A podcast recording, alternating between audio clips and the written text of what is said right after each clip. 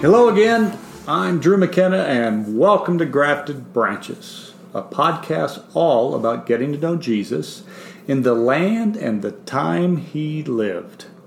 And as always, with me is my beautiful wife, Deborah. Hello to all our listeners, and thank you for taking a small slice of your time to spend with us. One of the things I personally like to hear is how our topics have helped people. I believe it's way too easy to forget that Jesus never taught his followers to be religious. Everything he said and did is to help us learn how to navigate and work through our daily lives. So let's get started. What are we talking about today? Well, let me ask you a question. From churches to the secular culture, what are some of the most common and popular teachings we hear from the Bible? I would have to say the number one biblical verse used by secular culture is Judge not, lest you be judged, and is taken completely out of context. From the pulpit, I would say there are two very commonly taught stories the parable of the prodigal son and the narrative of the woman caught in adultery. Both of these depict the goodness of God, and it's easy for people to see themselves as a prodigal or as someone who has been caught in some sort of sexual immorality. But the Bible isn't the only place where these stories have characters we can recognize with it. The story of Cinderella is one such example of a young woman who's abused by her evil stepmother and stepsisters. Much like the prodigal, I believe most of us see ourselves in Cinderella. I agree, and it's really easy to picture ourselves as one as the one in need of redemption from God. But what if there's more? What if Jesus had something else for his followers to learn? Today we're going to talk about, from a historical point of view, one of the most popular and commonly taught narratives in the New Testament the woman caught in adultery. Why do you say the story of the adulterous woman is the most historical of the stories? Well, it's because the story is used as an example in the writings and instructions of the early Christian church. Uh, in the third century, long before the establishment of what most of us would recognize as the Christian church, the story of the adulterous woman was first used. What do you think the emphasis of this teaching was? I bet it wasn't all about how we can be forgiven of our sexual misconduct. And you're correct. The very first known mention of the adulterous woman narrative was an early church teaching about how leaders are to behave when similar circumstances arise. Let me read what uh, they taught for our listeners. Quote, For if you don't receive him who repents because you are merciless, you sin against the Lord God, because you do not obey our Lord and God in acting as he acted. For even he, to the woman who had sinned, whom the elders placed before him and left judgment at his hands, and then went away. He then, who searches the hearts, asked her and said to her, Have the elders condemned you, my daughter? She said to him, No, Lord. And our Savior said, Go and return no more to do this, neither do I condemn you. Notice there wasn't any appeal to repent of sin and how Jesus will forgive. Let's see. If I understand this teaching correctly, if we fail to treat others like Jesus treated the adulterous woman, we sin against God. I like it. It's a bit different from the teaching I hear from the pulpit today. Amazing. Those who say they know him are to act like him, our teacher Jesus. From this story, the main and only point of the early church was instructing their leaders on how they were to act like Jesus. Isn't it interesting if we fail to treat others, people caught up in sin, as Jesus did, we are the ones that become sinners in need of repentance. And this leads us right into what we're going to talk about in this podcast. What can we learn about how Jesus handled this encounter? Before we go any further, many of our listeners will notice that in their Bibles, a set of brackets around or a note attached to this narrative in John 8. Typically, there's a footnote explaining how the story is not found in the earliest manuscripts of the Gospel of John. Does this invalidate the authenticity of the story? Or, in simpler words, did this really happen? Well, the answer is simply this the story wasn't in the earliest copies of the Gospel of John. However, it doesn't necessarily make the story untrue and not worth knowing. What we need to ask ourselves is this Does it fit in with how Jesus would have acted in his first century Hebraic context?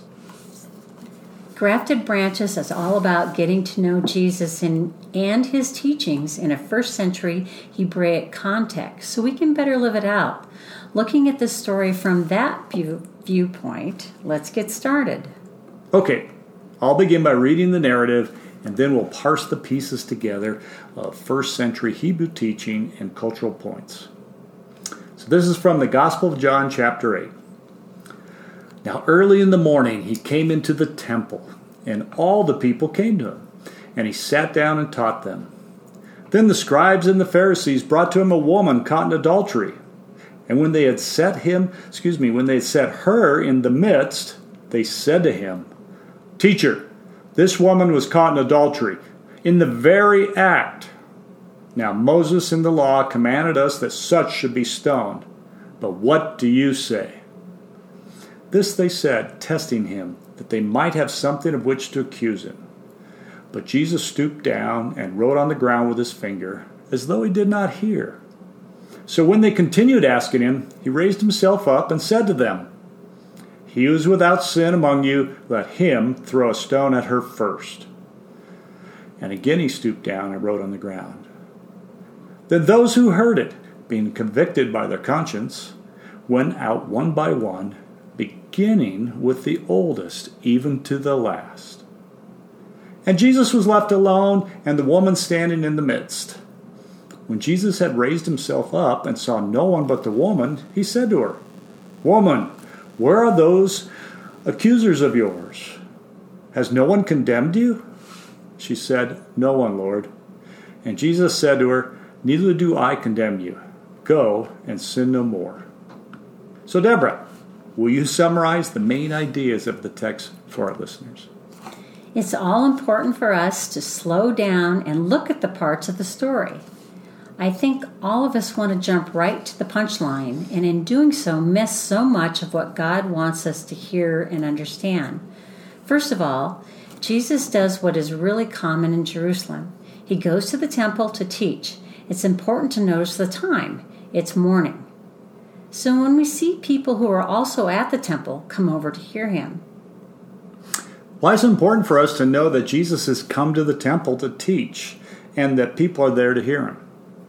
Most people tend to think the whole purpose of the temple, the house of God, was to provide a place for sacrifice for forgiveness of sin. It's far more than that. It's a place where God said he would come and live with his people. In Exodus, he said, quote, Let them construct a sanctuary for me, that I may dwell in their midst. Just think about it. God, the creator of all, has his people build a home so he can live with them. The rabbis recognized that living with God meant they needed to know him. Therefore, it was common for the great teachers to come and teach God's instructions right in the temple. They got to know him by learning how to live it out, his instructions for life. So the text makes it clear it's morning and Jesus is teaching in the temple. Then what happens? This is the part we hear the most. Some scribes and Pharisees brought a woman caught in the act of adultery and set her in the center where Jesus was teaching. Then they called Jesus teacher, give a short statement about the law, and asked for his opinion in order to accuse him. It's important to see and hear what they are asking Jesus about. Let me read it again. Quote, Now in the law, Moses commanded us to stone such a woman. What then do you say? They correctly state a woman who is guilty of adultery is to be put to death. There's just one problem. Where is the man who is also guilty of adultery and therefore death? So, what's actually going on here? Christians are typically taught from the pulpit that all Pharisees are mean spirited, two faced hypocrites. And here they are demanding for Jesus to make a pronouncement of judgment on this woman. As we have discussed in an earlier podcast titled Two Schools of Pharisees Who Knew, there were two main schools of Pharisees, and they often hotly debated and disagreed on interpretation of the Torah and how to live it out in daily practice. And when you think about it, we have Christian denominations who hotly debate and disagree on interpretation of the Bible and how to live it out in daily practice. That's true. Um, however, in this story, we have to be aware of the setting. It's in the temple and not in the court where such judgments about adultery would be made. Jesus is teaching Torah, God's instructions to his listeners, and the question he is challenged with is this How does he interpret the instructions about adultery? I want to emphasize he is not being asked to judge the woman, but what does he say about the law? Pharisees and scribes have brought a living, breathing example that will affect another person's life how Jesus answers this challenge is absolutely critical, especially to the woman standing in front of him. Yes, they were testing Jesus and doing it in a very serious and in his face manner. A woman's life is at stake. It says they were testing Jesus, which means they want to know his interpretation of Torah in this particular manner. If they find a flaw in his response, they can accuse him of being a false teacher. Yes, it seems the answer is they are testing him and his teachings and not asking for judgment. They want to see what this teacher, surrounded by disciples in the most holy place in Israel, will say and do.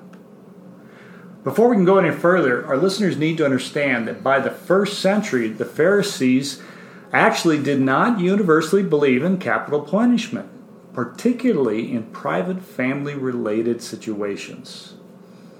Acts chapter 7 gives us a glimpse of this.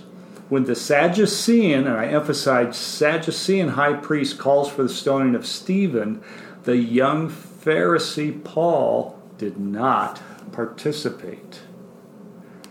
History teaches us the Pharisees were more interested in mercy and justice than literally executing people. The Jewish historian Josephus says of them the Pharisees are naturally lenient in the matter of punishments. It is recorded Rabbi Yohanan ben Zakkai, a prominent Pharisee and contemporary of Jesus, canceled the testing and punishment of adulterous women. He based his decision on Hosea 4:14. I'll read it for our listeners quote, I will not punish your daughters when they play the harlot, or your daughter in laws when they commit adultery. For the men themselves associate with harlots and offer sacrifices with temple prostitutes. So the people without understanding are ruined. I also have to point out that Rabbi Yohanan ben Zakkai was also known for his opposition to the Sadducees' interpretation of the Torah, the Jewish law. So, after doing a bit of research, we have to conclude there's something else going on here. As a rabbi and teacher, Jesus can only comment on the legality and process of the crime based on his interpretation of Torah. It would be up to a judge to make the final decision. At this point in history, they are most likely testing Jesus, meaning they wanted to know where he stood on this hotly debated issue. So, what does Jesus do? He applies what we read from Hosea 14. Let me read it again. I will not punish your daughters when they play the harlot, or your daughters in law when they commit adultery. For the men themselves associate with harlots and offer sacrifices with temple prostitutes. So the people without understanding are ruined. You know, we have to marvel at how Jesus alluded to the well known text from Hosea. Rather than quoting scripture word for word, he did something else. He paused and wrote on the ground. Essentially, Jesus ignored them, that is, the scribes and Pharisees, and their question. So much so, they continued to ask him about the woman.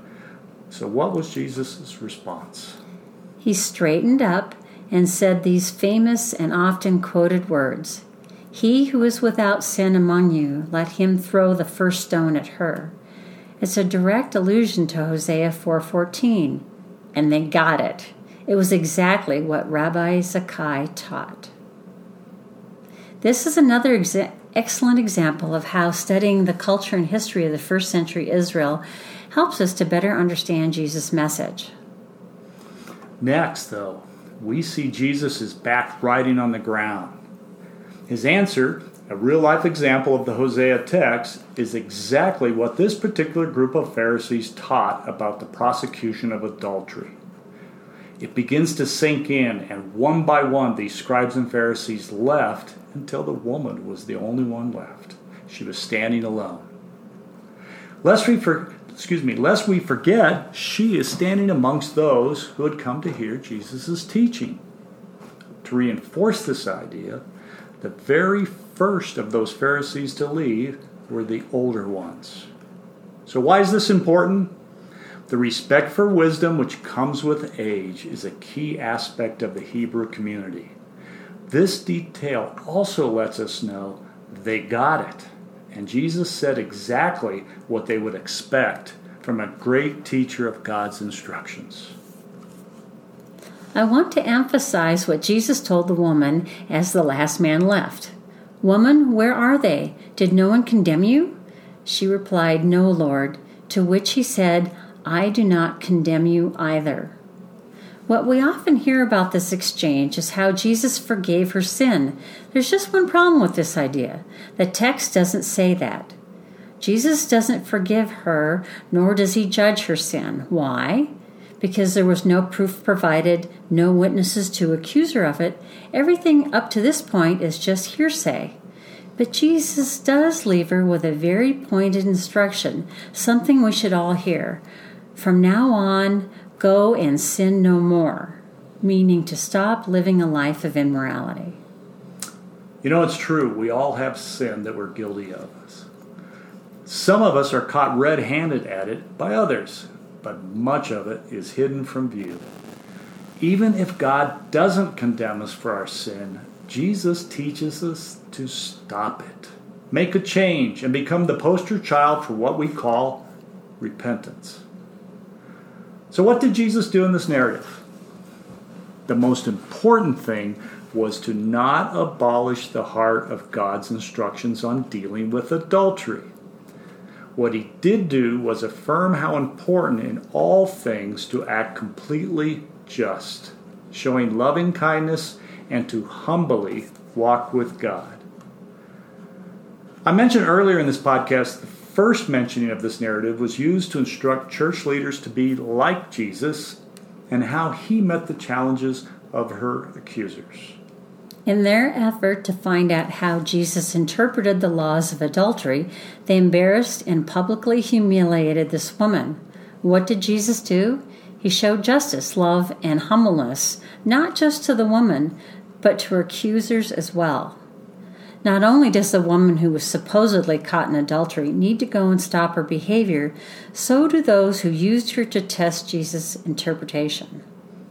We also need to see God in action here and how he always shows grace and mercy to his creation. In spite of the instructions to stone an adulterer for their crime, he speaks through the prophet Hosea with caring and lovely, excuse me, loving words. I will not punish your daughters when they play the harlot or your daughters-in-law when they commit adultery.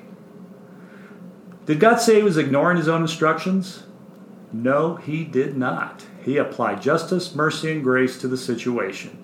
He took into consideration the circumstances and measured perfectly. And so did Jesus when the woman was thrust into his circle. Like the earliest followers of Jesus wrote, we need to live and act like our Messiah. Quote, For if you don't receive him who repents because you are merciless, you sin against the Lord God because you do not obey our Lord and God in acting as He acted. I'd like to add some food for thought. At the beginning of our podcast, I mentioned the stories of the prodigal son and Cinderella.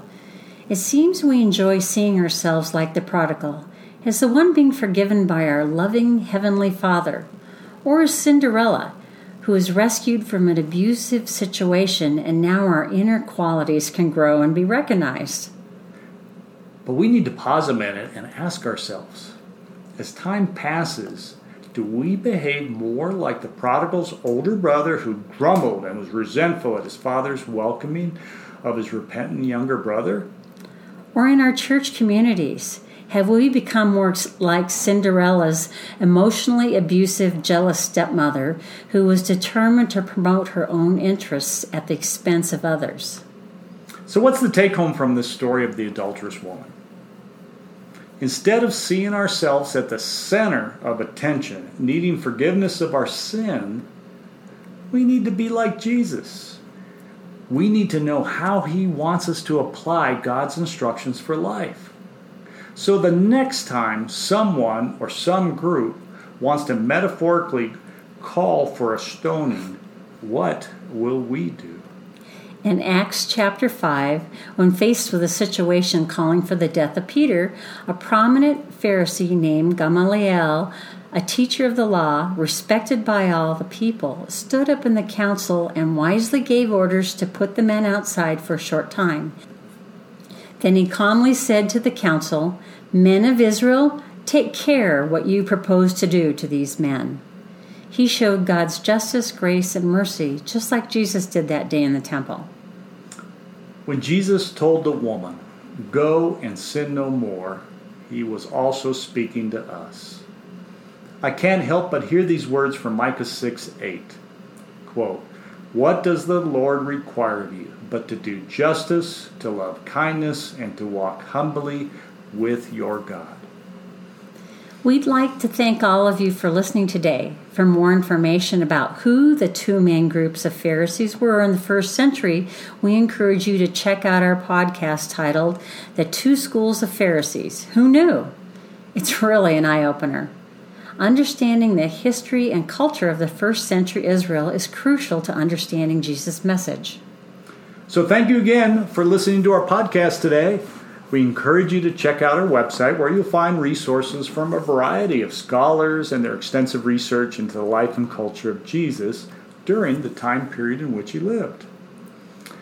I hope you can see why we always end with this. Get to, Get know, know, him, what he taught, you, and go live it. Go out live it. Great. Thank you so very Thank much. Thank you. Bye bye.